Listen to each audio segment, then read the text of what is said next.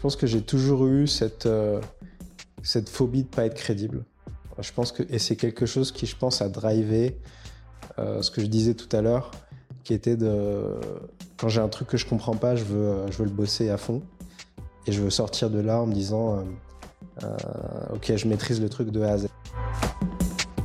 T'as pas forcément besoin d'être un bon orateur ou d'être euh, euh, d'avoir une prestance physique ou euh, une, ou une prestance quelconque prestance. Et je pense à partir du moment où la personne en face de toi se dit ah en fait ce qu'il dit c'est hyper sensé.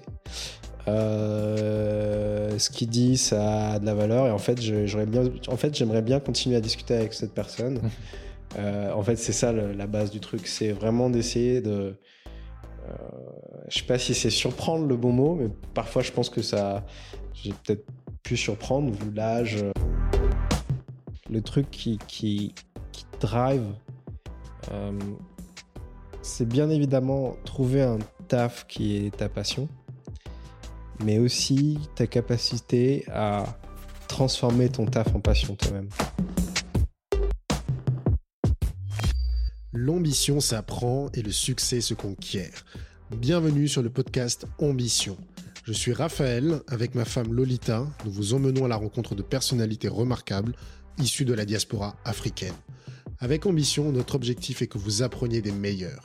Nous allons ensemble décortiquer le parcours de personnalités inspirantes d'origine africaine ou africain de cœur. Nous allons comprendre leur manière de penser, recueillir des conseils pratiques pour que vous puissiez réussir vos propres projets.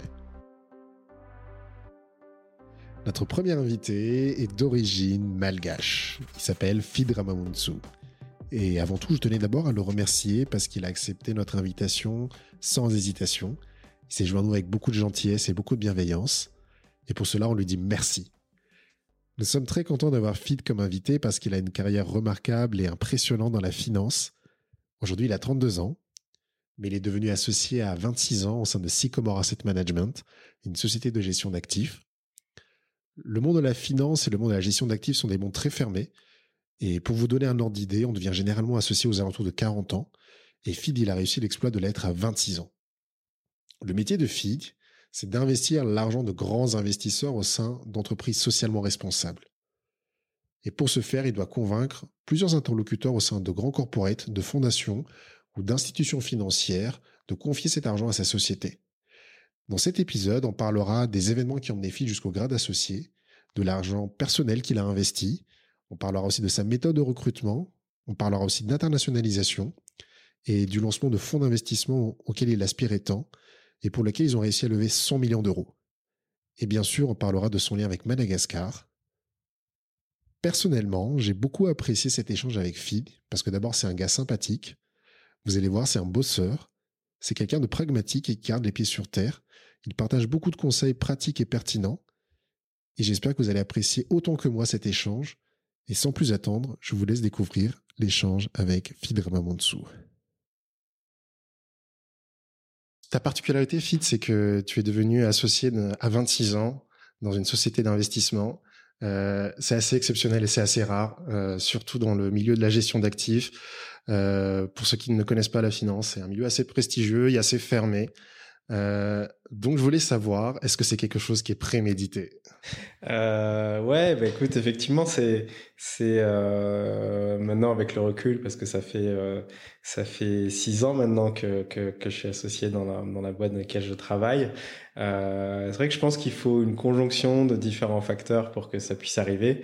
Euh, moi, je dis toujours que dans une carrière professionnelle, il y a beaucoup de travail, mais il y a aussi la chance qui peut jouer.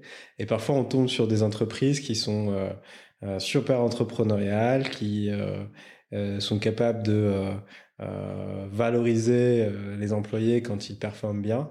Et donc moi, j'ai eu voilà à la fois un parcours où j'étais super motivé dans ce que je faisais depuis le début. J'ai euh, me suis fait un peu violence aussi sur euh, mon métier parce que la majorité de mon métier c'est de parler avec euh, euh, des contreparties, des clients, des fournisseurs, des entreprises et c'est pas forcément mon caractère. en tout cas, je me voyais pas forcément faire ce métier dans le dans le début de mes études et et puis un peu de chance parce que pour la petite histoire, donc la boîte dans laquelle je travaille aujourd'hui qui s'appelle Sycamore Asset Management qui a un une société de gestion d'actifs qui est basée à Paris. j'ai postulé un stage à l'été 2008 ou un petit peu avant l'été 2008. vraiment en candidature spontanée, donc je ne connaissais absolument rien à la finance, à la gestion d'actifs. je me disais, bah, le nom a l'air sympa, on va voir ce que ça donne. Et puis ça a commencé comme ça. J'ai passé, à l'époque j'étais encore en business school, je me rappelle, j'ai passé mon, mon entretien dans cette boîte le 1er juin 2008. Euh, euh, et c'était le jour de mon 20e anniversaire. Et après, bon, bah, l'histoire s'est enchaînée. J'ai fait ce, ce, premier stage et ensuite enchaîné euh, avec, un, avec un CDI et puis pas mal de pas mal de projets dès le début, pas mal de une boîte aussi en croissance. Donc ça c'est très important aussi quand on arrive dans une entreprise qui qui grandit, qui a besoin de la force de son capital humain et qui reconnaissent qu'ils ont besoin de ce capital humain, ben, on arrive euh, à force du boulot d'atteindre, à atteindre ce, euh, cet échelon de, euh, d'associés. D'accord. Est-ce que tu peux expliquer un peu de manière simple et concrète pour les non-financiers en quoi consiste ton métier C'est quoi la gestion d'actifs? Ouais, bien sûr. Je pense que c'est moi, c'est des sujets expliquer ce qu'on fait. Je pense que c'est c'est clé en général. Plus quand, quand, on a du mal à expliquer ce qu'on fait, en général, c'est que soit c'est pas très intéressant ou alors c'est hyper compliqué. Et donc, euh, euh, c'est vrai que la chance que, j'ai aujourd'hui, c'est de pouvoir euh, parler de la gestion d'actifs avec des mots simples et qui vont parler à tout le monde. donc, concrètement, aujourd'hui, tout le monde consomme et tout le monde, quand ils peuvent, épargne de l'argent. Que ce soit les entreprises qui ont de la trésorerie, que ce soit vous qui, les auditeurs ou toi Raph qui économisez 10, 50, 100 euros par mois. Et le rôle de Sycomore Asset Management, c'est de s'occuper de cette épargne, si nos clients la confient, et de l'investir dans des entreprises sur les marchés financiers, des entreprises qui performent économiquement mieux que les autres. Et donc, une grande partie de notre métier, c'est de euh, d'analyser les entreprises en Europe et euh, en dehors maintenant et d'essayer d'identifier les celles qui euh, ont des vecteurs de croissance ou des vecteurs de, de développement qui sont plus fortes que, leurs compétiteurs dans différents secteurs, la santé, l'industrie, la technologie, et de flécher les investissements de, nos, clients sur ces entreprises-là à travers des fonds d'investissement euh, que nous gérons à Paris. Et donc, euh, la particularité de Sycomore, c'est que on a une approche, bien évidemment, de, rechercher les entreprises les plus performantes, mais on a une croyance qui est assez forte, euh, qui est de dire que les entreprises euh, qui ont des politiques environnementales, sociales et de gouvernance euh, qui sont en pointe seront à même de, générer une performance économique encore plus forte. Et ça, c'est un point qui est important.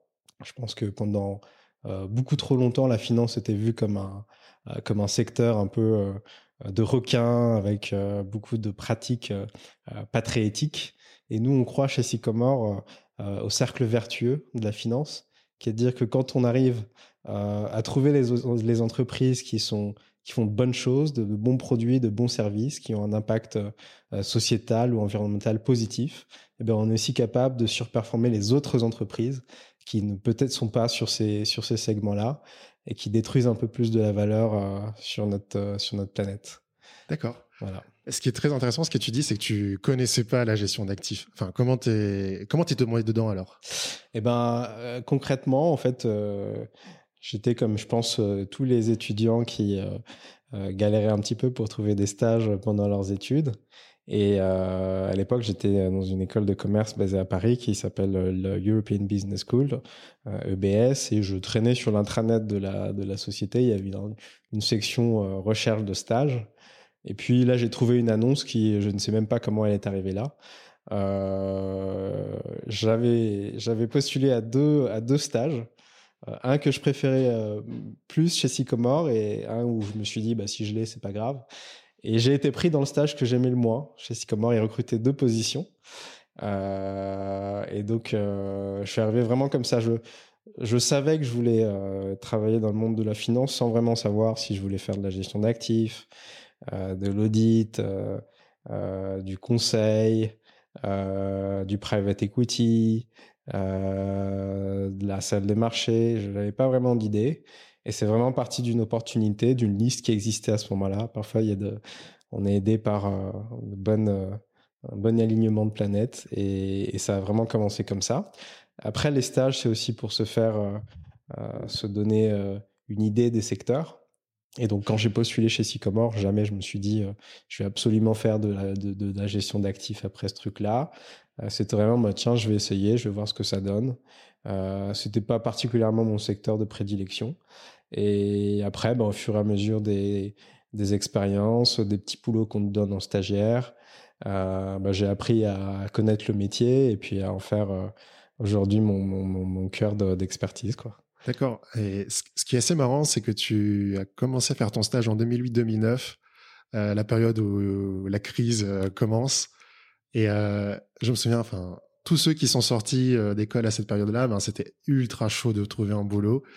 Euh, toi, comment tu as vécu cette période-là? Eh ben, je l'ai vécu, c'était c'était très dur parce que effectivement en 2008-2009, donc on était donc en fait la crise financière sur les marchés a commencé, je dirais en à fin du troisième trimestre 2007 et 2008 a été le, le, le on va dire le, gros de l'année de la crise et euh, les premiers business qui ont été euh, euh, qui ont été touchés par cette crise financière étaient justement les boîtes dans l'industrie financière, donc l'asset management, un petit peu le private equity. et donc à ce moment-là, personne ne recrutait. C'était très dur de trouver un stage. Moi, j'avais, je me rappelle à l'époque, je postule, je sais pas, sais pas combien de, boîtes j'avais postulé, mais peut-être 50 ou 75. Euh, et, et j'en ai passé des entretiens et c'était très dur. Et les réponses étaient souvent, euh, bah, en fait, euh, le profil passe bien, mais euh, on est en gel des effectifs. Bah, le stagiaire qu'on a, on va le renouveler. On n'est pas à même de créer une nouvelle position de stagiaire, etc. Donc, c'était souvent le feedback. Et donc, plein de boîtes que je pense j'aurais préféré aller à cette époque-là, des noms de banques un peu plus connus, des institutions un peu internationales, bah, m'ont dit non. Et, sans doute, je n'aurais pas été associé de ces boîtes-là euh, à l'âge que j'aurais été. J'aurais eu une différente trajectoire de carrière. Ça aurait été des grands groupes, donc un peu plus politiques, euh, un peu plus chacun travaille en silo. Et au final, euh, euh voilà, cette boîte qui à l'époque était petite, si comment on était 30 personnes à l'époque, euh, m'a donné sa chance. Et, voilà, une fois qu'on a une opportunité, après, il faut pas la lâcher, il faut aller jusqu'au bout. Et c'était effectivement une période très dure qui, qui s'est prolongée jusqu'à fin 2009, où la demi, en fait 2009 était l'année de la récession économique. Donc sur 2008, c'était vraiment la partie financière qui a vraiment souffert. Et après, c'est l'ensemble de l'économie en 2009 qui, est, qui, a, qui, a vraiment, euh, qui a vraiment souffert. Et donc l'année 2009 a aussi été très dure. Euh, en général, euh, pour mes recherches de stage, j'avais recherché un autre stage en fait parce que 2008 n'était pas mon, année de, de, graduation et c'était impossible de trouver un autre stage et du coup j'ai refait un deuxième stage chez Sycomore en 2009 ok. Euh, parce que justement en capitalisant sur euh, les bonnes euh, les bonnes relations que j'avais créées lors du premier stage de la bonne connaissance du métier en six mois j'avais déjà commencé à, à me faire une petite expérience. Et euh, voilà, à l'été 2009, euh, j'avais repostulé à une centaine de boîtes euh, et c'était très compliqué. Et après, je me suis dit bon bah je je, je vais revoir si Sycomore euh, est intéressé à me reprendre et c'est comme ça aussi en 2009. Donc euh, environnement très dur et euh, ça s'est bien passé en 2008 dans cette boîte là et c'est je pense grâce à ça que j'ai réussi à, à, rebondir aussi en 2009 dans, dans la même société. D'accord. Et juste après, ils t'ont pris en CDI directement? Alors, euh, en fait, moi, euh, une des passions qui, m'a animé, et c'est marrant parce qu'on va peut-être en reparler après, mais euh, lors de mes études, comme je disais, j'avais, j'avais pas trop d'idées sur ce que je voulais faire. Par contre, un, un, une, des, choses qui m'animait, c'est d'investir dans des sociétés, et notamment de mon côté. En fait, il y a toujours les marchés financiers, c'est toujours un petit peu un, fantasme pour les, jeunes en école de commerce ou en école d'ingénieur, travailler dans une salle de marché, euh, euh, acheter des boîtes en vente, faire un peu le trader euh, toute la journée. Ça, ça n'a jamais été vraiment mon, mon, mon, mon kiff. en revanche, l'investissement dans des boîtes non cotées avec tout l'aspect stratégique, financier, de communication, de marketing, quand il y a autour l'analyse d'un cas d'investissement, bah ça c'était quelque chose que j'aimais bien. Et donc, je m'étais dit, il faut absolument que j'arrive à trouver un stage dans le private equity avant que j'arrive à mon diplôme et sur le marché du travail. Et donc, en 2009, ça n'a pas été possible. Et en 2000, donc fin 2009, euh, là, je suis rentré dans mon stage de fin d'études euh, dans une boîte qui s'appelle Groupama Private Equity, qui est la branche d'investissement de, mon côté de l'assureur Groupama. Euh, et où là, finalement, je suis arrivé enfin dans le secteur qui m'intéressait. Euh, ou en tout cas dans lequel j'avais développé pas mal d'affection parce que à la fois on investit dans des boîtes, à la fois quand on vient d'un pays qui s'appelle Madagascar ou du continent africain où les marchés financiers existent, mais sont pas aussi développés qu'aux US ou en Europe, et ben le terrain de chasse des investisseurs, c'est plutôt le non côté. donc je me disais, bah ça c'est un c'est un moyen de, potentiellement financer des entreprises sur ce continent, euh, dans mon pays à terme. Et donc j'ai fait ce stage et euh, voilà, c'était un peu le, le, le, ce que je voulais. Et, et au final, euh, même si à la fin de ce stage j'ai eu une offre d'emploi de, de la boîte, euh, euh, j'avais préféré en fait revenir à, mes premiers amours qui étaient Sycomore. D'accord. Euh, alors même qu'ils ne faisaient pas de private equity. Et j'ai fait un pari en fait qui était de se dire ok, ce que je préfère c'est le private equity, c'est le non côté, mais je pense que les relations humaines sont plus importantes que le métier.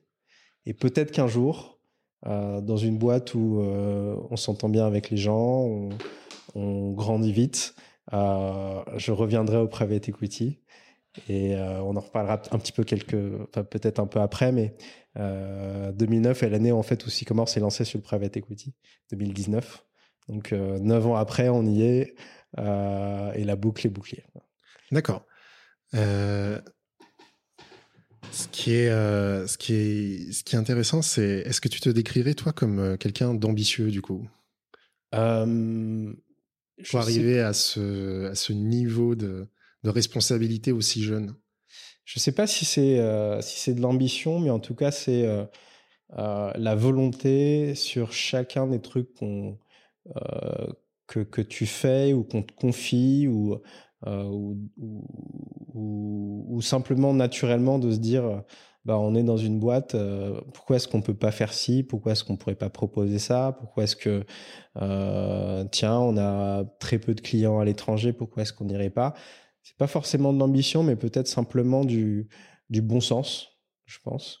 Euh, après, il faut probablement euh, un petit peu d'assurance pour proposer des choses et être sûr de ce qu'on dit et euh, tourner sa langue sept fois avant de proposer des choses à, un comité d'associés, par exemple. Euh, mais je pense que le fruit du le fruit de tout ça, il y a peut-être un peu d'ambition, mais je pense aussi du, travail et la volonté d'à chaque fois qu'on est confronté à un sujet de se dire ok je sais pas ce que c'est euh, mais je me donne trois jours pour comprendre tout ce qui se passe de A à Z, quels sont les enjeux, les challenges. Et en fait, euh, bah, au fil des années, quand tu gardes cette, euh, cette volonté, cette discipline de vouloir connaître les choses, de comprendre comment ça marche, tiens, pourquoi est-ce que là, ça n'a pas fonctionné dans cette boîte, pourquoi là, ici, ça fonctionne, bah, ça fait que tu acquiers des compétences. Ça devient quelque chose de naturel après, parce que dès que tu te saisis d'un sujet, tu veux tout comprendre. Et, et c'est pas forcément un, un objectif en soi de, vouloir euh, tout comprendre. C'est plutôt dans, un object, dans, dans, un but de euh, de se dire bah tiens je suis un peu curieux. Euh, donc je dirais plus au départ de la curiosité ou de la volonté de de comprendre un peu les sujets qui tournent autour ou je sais pas, des gens discutent d'un truc, tu comprends pas, tu as envie de leur demander, ok, de quoi vous parlez, euh, simplement comme ça, pas forcément d'ambition, je me suis jamais dit en rentrant chez Sycomore euh, en stage en 2008 à 20 ans ou après en, CDI euh, euh, début 2010, je serai associé au capital de cette entreprise dans 4 ans. Je me suis jamais dit ça. Par contre, ce que je me suis dit, c'est je veux chaque jour apporter le max de ce que je peux dans cette boîte. Et si je le fais, si je le fais, ça se euh, ça se verra, ça sera forcément reconnu. Si ça ne l'est pas, c'est pas grave. Il y a d'autres boîtes dans la vie.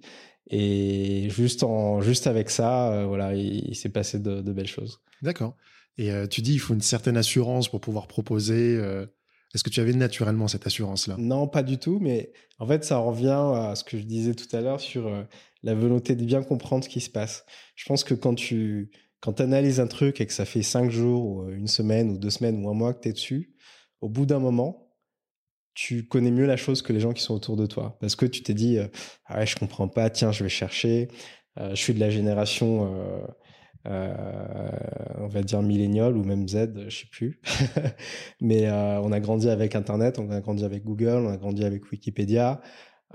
Et, et, ça, c'est une force par rapport aussi aux autres générations qui sont peut-être effectivement plus scolaires ou plus euh, plus, euh, euh, on va dire,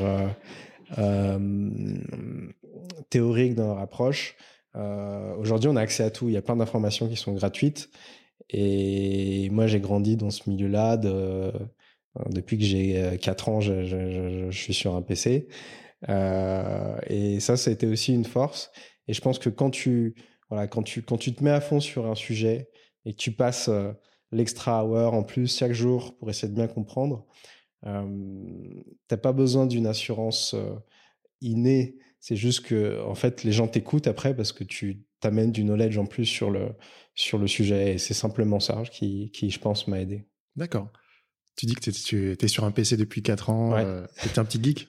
Ouais, ouais, euh, exactement. En fait, je suis, j'ai baigné un peu dedans. Donc, moi, je suis né en, en 88, donc c'était euh, euh, vraiment le début du PC, de, de, Windows. et donc mon premier, mon premier PC, en fait, c'est pas vraiment un PC, mais c'était un, une, on va dire une console de jeux vidéo, mais qui avait plus un aspect PC. C'était une console qui s'appelle l'Amiga. Euh, je sais pas si tu connais, qui est sorti. Je ne connais pas. je pense fin des années fin des années 80. Et c'était un cadeau. Euh, je pense pas avoir été un enfant gâté, mais c'était un cadeau que j'ai eu assez tôt. Et je me rends compte qu'en fait, mon père jouait plus à la console que moi à cette époque-là, puisqu'il était assez jeune. Il avait, euh, il avait 28, 30 ans à cette époque. Et en fait, bah voilà, je, je, je, je, regardais un petit peu ce que c'était, je jouais un petit peu aux jeux vidéo. Puis assez tôt, euh, quand on a euh, des parents informaticiens, et eh ben on baigne dans ça. On, on commence à à jouer à des jeux sur PC, on commence à découvrir les débuts d'Internet. Euh, j'ai eu la chance de d'aller probablement sur ma première page Internet euh, en 93-94. Euh, et donc tout ça, je pense que si ça, euh, ça crée des réflexes un peu, euh, un peu de vouloir toujours le knowledge, comprendre ce qui se passe. Et, et je pense qu'aujourd'hui, c'est une chance incroyable qu'on a, en tout cas notre génération, par rapport à, celle d'avant ou encore même il y a deux générations, c'est que on n'a pas l'excuse, ou en tout cas on a moins l'excuse de dire ah ben je peux pas avoir accès à ce à cette éducation là ou je peux pas avoir accès au knowledge sur ce sur ce sujet là et du coup euh, perdre en, en, compétition par rapport à d'autres profils, par rapport à des gens plus expérimentés. Et ça, c'est vraiment une chance. Et je pense que pour tous les, euh, pour tous ceux qui se battent aujourd'hui pour trouver un stage, trouver un, trouver un boulot ou euh, même switcher vers un autre boulot euh, potentiellement plus intéressant pour eux. Euh, il faut qu'ils se disent, en fait, aujourd'hui, on a, on, a, on a accès à quasiment tout ce qu'on a besoin for free. Donc ça, c'est vraiment cool. D'accord. Et plus concrètement, quand tu veux devenir associé, généralement, il faut mettre de l'argent. Il faut, pour accéder au capital, il faut que tu mettes une petite somme. Euh, toi, comment ça s'est déroulé euh, et comment tu as saisi l'opportunité? Ouais, donc euh, alors c'est vrai que dans des donc Sycomore qui est une boîte assez entrepreneuriale, le, les, fondateurs en fait de la boîte dès le début s'étaient dit bah nous ce qu'on veut créer c'est pas une boîte de rente où on va monopoliser le capital à nous 3, 4, 5, mais vraiment de, de, voir le truc comme un partnership. C'est-à-dire euh, un groupe de, euh, de, de, de, professionnels qui s'associent ensemble, un peu comme un cabinet d'avocats, et où chacun apporte sa valeur, et où chacun construit la valeur de la société et participe à, à, l'upside quand la, quand, la, quand la société grandit. Et donc, euh, au fur et à mesure de la, la, croissance de la société, qui a été créée en 2001, Euh, ils ont créé, ils ont fait, ils ont donné des opportunités à des, à des, à des employés euh, d'être associés au capital, euh, avec différents mécanismes d'ailleurs. Tu peux avoir euh, des mécanismes où euh, tu dois effectivement investir de l'argent, des mécanismes de euh, de, de, de, LBO, donc où tu n'es pas forcément obligé de mettre une, une somme d'argent conséquente, euh, ou des mécanismes plus récemment, par exemple, euh, d'actions gratuites. Euh, et pour ma part, donc moi je suis arrivé donc en 2008 en stage, début 2010 en, en, en, en tant qu'employé full-time. Euh, j'ai eu cette chance en 2014 parce qu'il y a eu un, à ce moment-là une, une campagne d'ouverture du capital qui euh, n'est pas forcément proposée à tout le monde, c'est en fonction de, euh, c'est de manière discrétionnaire de la part des fondateurs, mais ça dépend euh, de ta performance au sein de la boîte et bien évidemment ils sont attirés pour euh, euh, associer les personnes les plus euh, les plus les plus performantes quoi. Et donc voilà, ça a mis quatre ans. Est-ce que ça aurait pu être plus long? Oui, s'ils avaient décidé de pas faire un round en 2014. Est-ce que ça aurait pu être plus court? Peut-être. Euh, je crois qu'il y en avait eu un 3-4 années avant. Euh, on pourrait se dire, bah, je serais arrivé 2-3 ans avant, euh, j'aurais été peut-être associé un peu plus tôt, en tout cas avant 2014. mais et donc pour ma part, j'ai effectivement investi de, de l'argent en propre, qui représentait quasiment toutes mes économies. D'accord. à ce moment-là. Et, bon, c'est quelque chose qui est assez dur, notamment quand on a quand on a 26 ans, on a envie de, on a envie peut-être d'investir dans d'autres choses, on a envie de, de, de euh, d'acheter un appartement, on a envie de, de faire d'autres projets. Euh, à ce moment-là, euh, j'ai saisi cette opportunité qui était, je pense, une chance, non pas une chance d'être euh, performant au boulot, mais une chance d'avoir d'être bossé dans une boîte qui euh, euh, donne cette perspective d'entrée au capital. Et en général, on ne te propose pas deux fois. Et quand on te le propose, il faut foncer et il faut euh, essayer d'en avoir au maximum, en tout cas dans les dans tes capacités, euh, dans tes capacités financières. Et donc aujourd'hui, c'est, je pense, que c'était une bonne décision à prendre. J'aurais pu refuser. en fait, je pense que c'est aussi ma ma casquette de financier qui qui m'a aidé à bien arbitrer mon mon choix à ce moment-là. Euh, c'est de se dire, bah, en fait, euh, tu investis une somme, mais cette somme demain peut devenir euh, plus conséquente. Elle peut aussi disparaître parce que tu investis dans une société qui existe, qui peut, qui peut, qui peut avoir de fortes difficultés financières et jamais revoir cet argent. mais en 2014, j'avais, je commençais à avoir un peu d'expérience dans le métier avec certains succès, certains, certains échecs aussi. Et je me suis dit qu'on était sur un, bon track, euh, Sycomore, à ce moment-là, pour, euh, pour continuer de grandir. Et c'est dans cette optique-là que j'ai décidé de mettre cet argent. Mais encore une fois, ça pu être. Euh, J'aurais pu dire, bah, cet argent, je préfère euh, acheter, financer un achat d'un appartement ou faire autre chose. Et il faut un peu de. Je savais pas que c'est de la folie parce que c'était quand même un peu maîtrisé. Euh, je voyais bien le, les axes de développement. D'ailleurs, j'avais un peu participé à, définir ces axes de développement avec les autres associés et les fondateurs. J'étais assez, je dirais, assez sûr de la trajectoire future. Euh, mais aujourd'hui, je suis content de, de me dire que c'est un investissement qui a ultra bien payé, en tout cas. D'accord. Et euh, plus concrètement, ça veut dire que c'était de l'argent propre ou c'était euh, tu as eu recours à de la dette, l'effet de levier c'est... Ouais, bah recours à de la dette et un peu d'argent propre. D'accord, ok. Et euh, du coup, quand on devient associé à 26 ans, est-ce que c'est facile? Est-ce qu'on est crédible dans le milieu? Euh, Très bonne question. Euh, en fait, j'ai, je pense que j'ai, je pense que j'ai toujours eu cette cette phobie de pas être crédible. Je pense que et c'est quelque chose qui, je pense, a drivé euh, ce que je disais tout à l'heure, qui était de quand j'ai un truc que je comprends pas, je veux je veux le bosser à fond et je veux sortir de là en me disant euh, euh, ok, je maîtrise le truc de A à Z, justement pour sortir de ce de cette position de, de la personne qui est pas trop crédible déjà quand tu arrives dans une boîte des one, t'as pas envie que les gens te disent ah mais il est pas très, il est pas super crédible. ok, il est arrivé, mais bon, voilà, il va rester, il va faire ce qu'on lui dit et, et, end of the story. donc dès le début, je pense que c'est quelque chose qui m'a un peu boosté pour me dire il faut que je fasse l'extra effort pour pour être crédible. Et après, quand on devient effectivement euh, associé au capital d'une boîte, euh, euh, tu peux avoir des personnes qui vont dire ah bah lui il est associé parce que voilà telle ou telle personne l'aime bien. Est-ce qu'il a payé ses titres, pas payé ses titres, à quel prix, etc.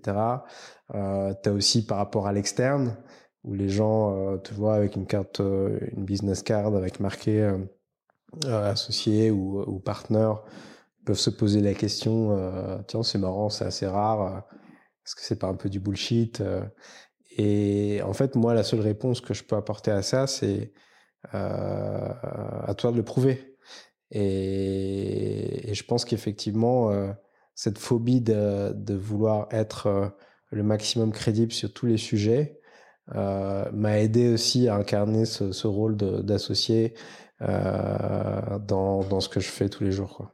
D'accord. Et est-ce que tu, c'est comment tu, comment tu as travaillé ce point du coup pour, pour, acquérir cette crédibilité là C'est, j'entends, il y a du, il y a une volonté de comprendre les sujets, mais comment tu prends de l'épaisseur pour, pour assurer euh, justement des rendez-vous euh, face à des investisseurs, face à des, des grands dirigeants? Comment tu, qu'est-ce, qu'est-ce que tu as travaillé pour acquérir cette épaisseur là euh, Je pense. Encore une fois, c'est. J'aime bien, il y, a une citation qui dit Hard work beats talent. Et moi, je pense que c'est exactement ça. C'est que je pense pas particulièrement avoir un talent super fort dans tel ou tel domaine. par contre, bah, à force de, faire du hard work, de, de bosser un peu plus, ben, t'acquiers une certaine au bout d'un moment une certaine assurance de ce que tu vas dire, euh, aussi une certaine assurance de la valeur que tu vas apporter à la personne à qui tu discutes, euh, parce que tu vas lui apprendre des choses, parce que euh, tu vas lui donner une autre clé de lecture sur un sujet qu'il pensait connaître et en fait il a peut-être pas assez bossé. et, et, en fait ça c'est pour moi c'est une des clés. et après en fait t'as pas forcément besoin d'être un bon orateur ou d'être d'avoir une prestance physique ou euh, une, ou une prestance, euh, quelconque prestance. Et je pense à partir du moment où la personne en face de toi se dit ah en fait ce qu'il dit c'est hyper sensé. Euh, ce qu'il dit ça a de la valeur et en fait j'aurais bien en fait j'aimerais bien continuer à discuter avec cette personne mmh euh, en fait c'est ça le, la base du truc c'est vraiment d'essayer de euh, je sais pas si c'est surprendre le bon mot mais parfois je pense que ça j'ai peut-être pu surprendre vu l'âge, euh, vu les circonstances. Et c'est toujours être dans euh, voilà apporter une nouvelle vision, euh, partager du knowledge et en fait en faisant ça systématiquement dans tous tes rendez-vous avec tes collègues, avec tes supérieurs, et eh ben t'acquiers euh, une crédibilité en fait naturelle et en général c'est c'est un peu comme en finance, on dit bah, si tu verses 100 euros chaque fois dans un compte qui prend 5%, tu capitalises. Euh, tu capitalises. Et, en fait, au fil, des années, si tu es systématique dans cette approche, naturellement, tu vas capitaliser sur euh, euh, ta connaissance, ton réseau et, le fait que les gens te prennent au sérieux. Quoi. Mais c'est jamais en me disant euh, euh, oh là là, il faut qu'il me prenne au sérieux, il faut qu'il me prenne au sérieux. C'est vraiment plus dans, ok, lui il me parle de ça, j'ai bossé un peu le truc, je vais lui donner euh, euh, mon avis, euh, je vais le faire aussi un peu parler. En fait, c'est c'est vraiment un truc qui est pas réfléchi, je pense. D'accord. Mais juste de se dire, est-ce que la personne va me considérer comme je lui apporte, comme si je vais vraiment apporter de la valeur ou pas? D'accord. Et euh, est-ce que tu as eu des moments euh, difficiles, justement, euh, de doute, pour te dire, ouais, peut-être que je suis pas vraiment à ma place là ouais, après il y a y a toujours des, des, des périodes plus ou moins difficiles dans les dans les boîtes. Je pense que une de mes chances, c'est d'avoir commencé en plein milieu de la crise financière. Et un, c'est des moments où tu apprends le plus, parce que quand tout va bien, en fait, bah, les gens font ce qu'ils ont à faire, tout se passe plutôt bien. Il n'y a pas vraiment de remise en question de est-ce qu'on est-ce a la raison d'être, d'exister Est-ce que on apporte vraiment de la valeur à nos clients ou pas Quand tu es en crise, tout le monde se repose en question. tout le monde ouvertement dit ouais bah, ça c'est chaud, qu'est-ce qu'on doit faire euh, On n'a jamais vu cette crise. en fait, tout le monde est plus dans l'explication, tout le monde est plus dans ok ça se passe mal, on va essayer vraiment d'être le plus transparent possible. Et quand tu es stagiaire à ce moment-là, je pense que c'est vraiment un plus versus euh, d'être stagiaire quand tout va bien, euh, euh, les clients sont contents, les performances sont bonnes, les boîtes délivrent. Euh, bon, bah, c'est un peu la routine. Donc la première chance que j'ai eue, c'est de commencer en, en, 2008 où euh, bah, un maximum de, de, ressources dans un temps assez court. Et tu vis en live, en fait, un peu déjà un, échec en tant qu'entreprise. Parce que tu vois que les chiffres sont pas bons, tu vois que euh, les clients euh, vendent leur position dans les fonds. Euh, et donc tu pars déjà, tu peux pas partir plus bas.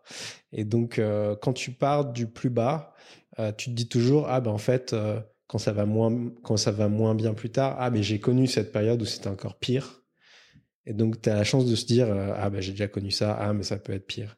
Et dans tous les échecs qu'on que j'ai eu et il y en a eu, il y a eu un échec dans mon métier, ça peut être quoi? Ça peut être un, un, long dossier que tu travailles avec un, une institution euh, prestigieuse qui, pour un investissement, un ticket d'investissement dans un fonds, tu fais un long dossier de, de due diligence sur le fonds, tu rencontres les personnes une, deux, trois, cinq, six, dix fois, euh, tu fais des oraux, euh, tu passes devant un jury, euh, tu réponds à des gros appels d'offres et tu et, tu fails parce que tu n'as pas été sélectionné. Et donc, c'est tout le travail que tu as fait qui euh, est réduit économiquement à zéro. Et donc, ça, ça peut être assez dur mentalement. Et donc, juste pour info, donc c'est une boîte qui était super successful, notamment sur la période, on va dire 2012-2018. Euh, Aujourd'hui, c'est une période un petit peu plus difficile, mais comme il y en a et comme il y a des cycles dans toutes les dans toutes les, sociétés financières, et euh, je crois que sur euh, la période 2010-2013, euh, de type de gros dossiers comme ça, des appels d'offres, je crois que j'en ai raté euh, 9 ou 10 d'affilée. Et c'est des dossiers où tu travailles tard le soir, tu dois venir tôt le matin. Euh, et donc, tu peux pas être plus bas au niveau de ton moral. Par contre, même si je disais tout à l'heure, économiquement, ton travail vaut zéro, par contre, intellectuellement, en termes de knowledge que tu as pris, en termes de euh, d'assurance aussi un peu, parce que tu as bossé dur, du coup, les sujets, tu les maîtrises, du coup, tu maîtrises mieux les process. Euh, à chaque fois que tu fais des erreurs, tu apprends un peu. Et pour moi, même si économiquement tout ça valait zéro, en fait, c'est ça qui m'a permis, un, de me dire, euh, bah, aujourd'hui, quand les, années sont un peu plus difficiles, je me dis, pff, on a connu beaucoup, enfin, bien pire. Euh, et deux, euh, je pense que quand tu commences et tout va mal, c'est, je pense que c'est un peu une force en fait. C'est vraiment une force de de faire, d'avoir connu cette période, de, de voir les échecs différemment aussi un échec peut être un, un, un, élément démotivateur et ça c'est normal, on est tous humains. Mais à partir du moment où euh, tu apprends quand même dans l'échec parce que tu bosses, euh, quand tu fais, quand as un échec parce que t'as pas bossé ou parce que euh, t'as pas été, euh, euh, t'étais pas là, t'étais pas, hum, t'as pas été au rendez-vous quand t'as, quand on attendait euh, que tu sois là, ça c'est un vrai échec pour moi. Quand t'as des échecs, mais qu'en fait tu t'es donné à fond, que tu as appris des choses, que euh, et que la prochaine fois tu dis ah ouais ça c'était une erreur qu'on a faite, on va aborder le truc un peu différemment. Euh, là, en fait, c'est pas vraiment un échec. Et moi, dans tous les échecs que j'ai eus, euh, je pense que je me suis donné à fond quand même. Et, et donc, du coup, tu es démotivé, mais ça dure une demi-journée. Et après, tu repars et euh, le prochain dossier que tu as, tu es plus fort. quoi. D'accord. Et dans ces moments-là, qu'est-ce qui te permet justement de dire, bon, qu'est-ce qui te permet de justement de passer à côté, de dire, bon, on next? Ouais. bah déjà, c'est dans, dans, mon métier, donc je reviens peut-être un peu sur moi, ma fonction au quotidien, mon mandat, mes missions. Donc, je disais tout à l'heure que Sycomore, on, on, a un rôle de gérant d'actifs, donc on, investit pour le compte euh, euh, d'institutions ou de personnes privées. Donc euh, les institutions, c'est quoi? Ça peut être des banques, des compagnies d'assurance, des fonds de pension, des entreprises, des mutuelles, des fondations, des universités, toutes sortes d'institutions qui ont du, cash à placer pour le long terme. et moi, ma mission, c'est de euh, lever de l'argent auprès de ces institutions-là pour qu'ils investissent euh, leur, euh, leur cash dans nos produits. et donc, des échecs, en fait, tu, tu en as presque tous les jours, parce que des fois ça marche, des fois ça fonctionne pas. Et tu es obligé de rebondir. parce que si tu restes figé sur cet échec, euh, tu peux vraiment euh, euh, passer à côté de, tes objectifs d'une année. Donc, t'as pas vraiment le choix. Et je pense que c'est aussi ce qui m'a aidé, c'est que si tu, si tu, si tu dis ah là ça n'a pas marché, bon c'est un peu de ma faute, mais peut-être c'est aussi la faute de, de, de l'investisseur qui a pas bien compris les enjeux et tout. en fait, tu, c'est une pensée qui est un peu négative et en plus ça te fera pas progresser. Alors que si tu dis, OK, comment je peux être meilleur euh, Comment je peux euh, réussir à le convaincre une autre fois un, c'est un, hyper constructif et deux, ça te donne une motivation en fait pour la, deuxième phase ou la troisième phase euh, parce que tu sais que tu vas être un, peu mieux armé et, je pense que c'est ça l'élément motivateur. Et je pense que si tu subis échec après échec en te disant en fait c'est un échec parce que je suis pas assez bon, et ça peut arriver. Euh, il y a eu des jeux secs où moi, c'est parce que j'étais pas assez bon. Euh, mais euh, si tu te dis, en fait, la prochaine fois, ça sera mieux, parce que j'ai bossé, parce que j'ai, je me suis mieux armé, en fait, tu es, presque déjà. le, lendemain, tu étais déjà super chaud pour réattaquer la suite. D'accord. Et quand une boîte est en difficulté, euh, généralement là tout le monde a le moral au plus bas parce que j'en vois pas mal des boîtes, euh, des gens, des startups qui, qui se lancent et parfois ça, ça, ça mine le moral de toute l'équipe. C'est quoi, à ton avis, la bonne attitude à avoir quand euh, une entreprise vit, des, vit une période difficile? Je pense que il y a un truc qui est important, c'est que euh, là, je parle pour mon, mon, cas personnel dans la boîte où je suis, mais c'est valable dans plein de boîtes du même secteur. Et c'est valable dans plein de boîtes dans le monde. C'est que. Voilà, c'est la première partie de ce premier épisode. La deuxième partie est disponible, vous pouvez l'écouter. Si vous aimez notre travail, allez sur iTunes, laissez une note 5 sur 5 et laissez un commentaire sympa. C'est ce qui va nous permettre de faire grandir ce podcast, de le faire écouter à encore plus de monde. Merci